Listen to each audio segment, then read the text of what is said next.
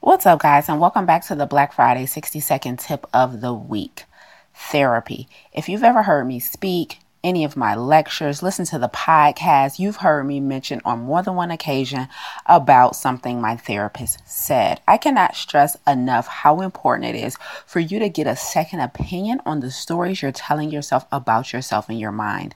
Over the last several months, I've had several people reach out to me asking for a recommendation for a therapist, which tells me that we are not only in need, but we're open and willing to explore sitting down with someone who can actually help you work through your mental health. And it's it's been life-saving for me.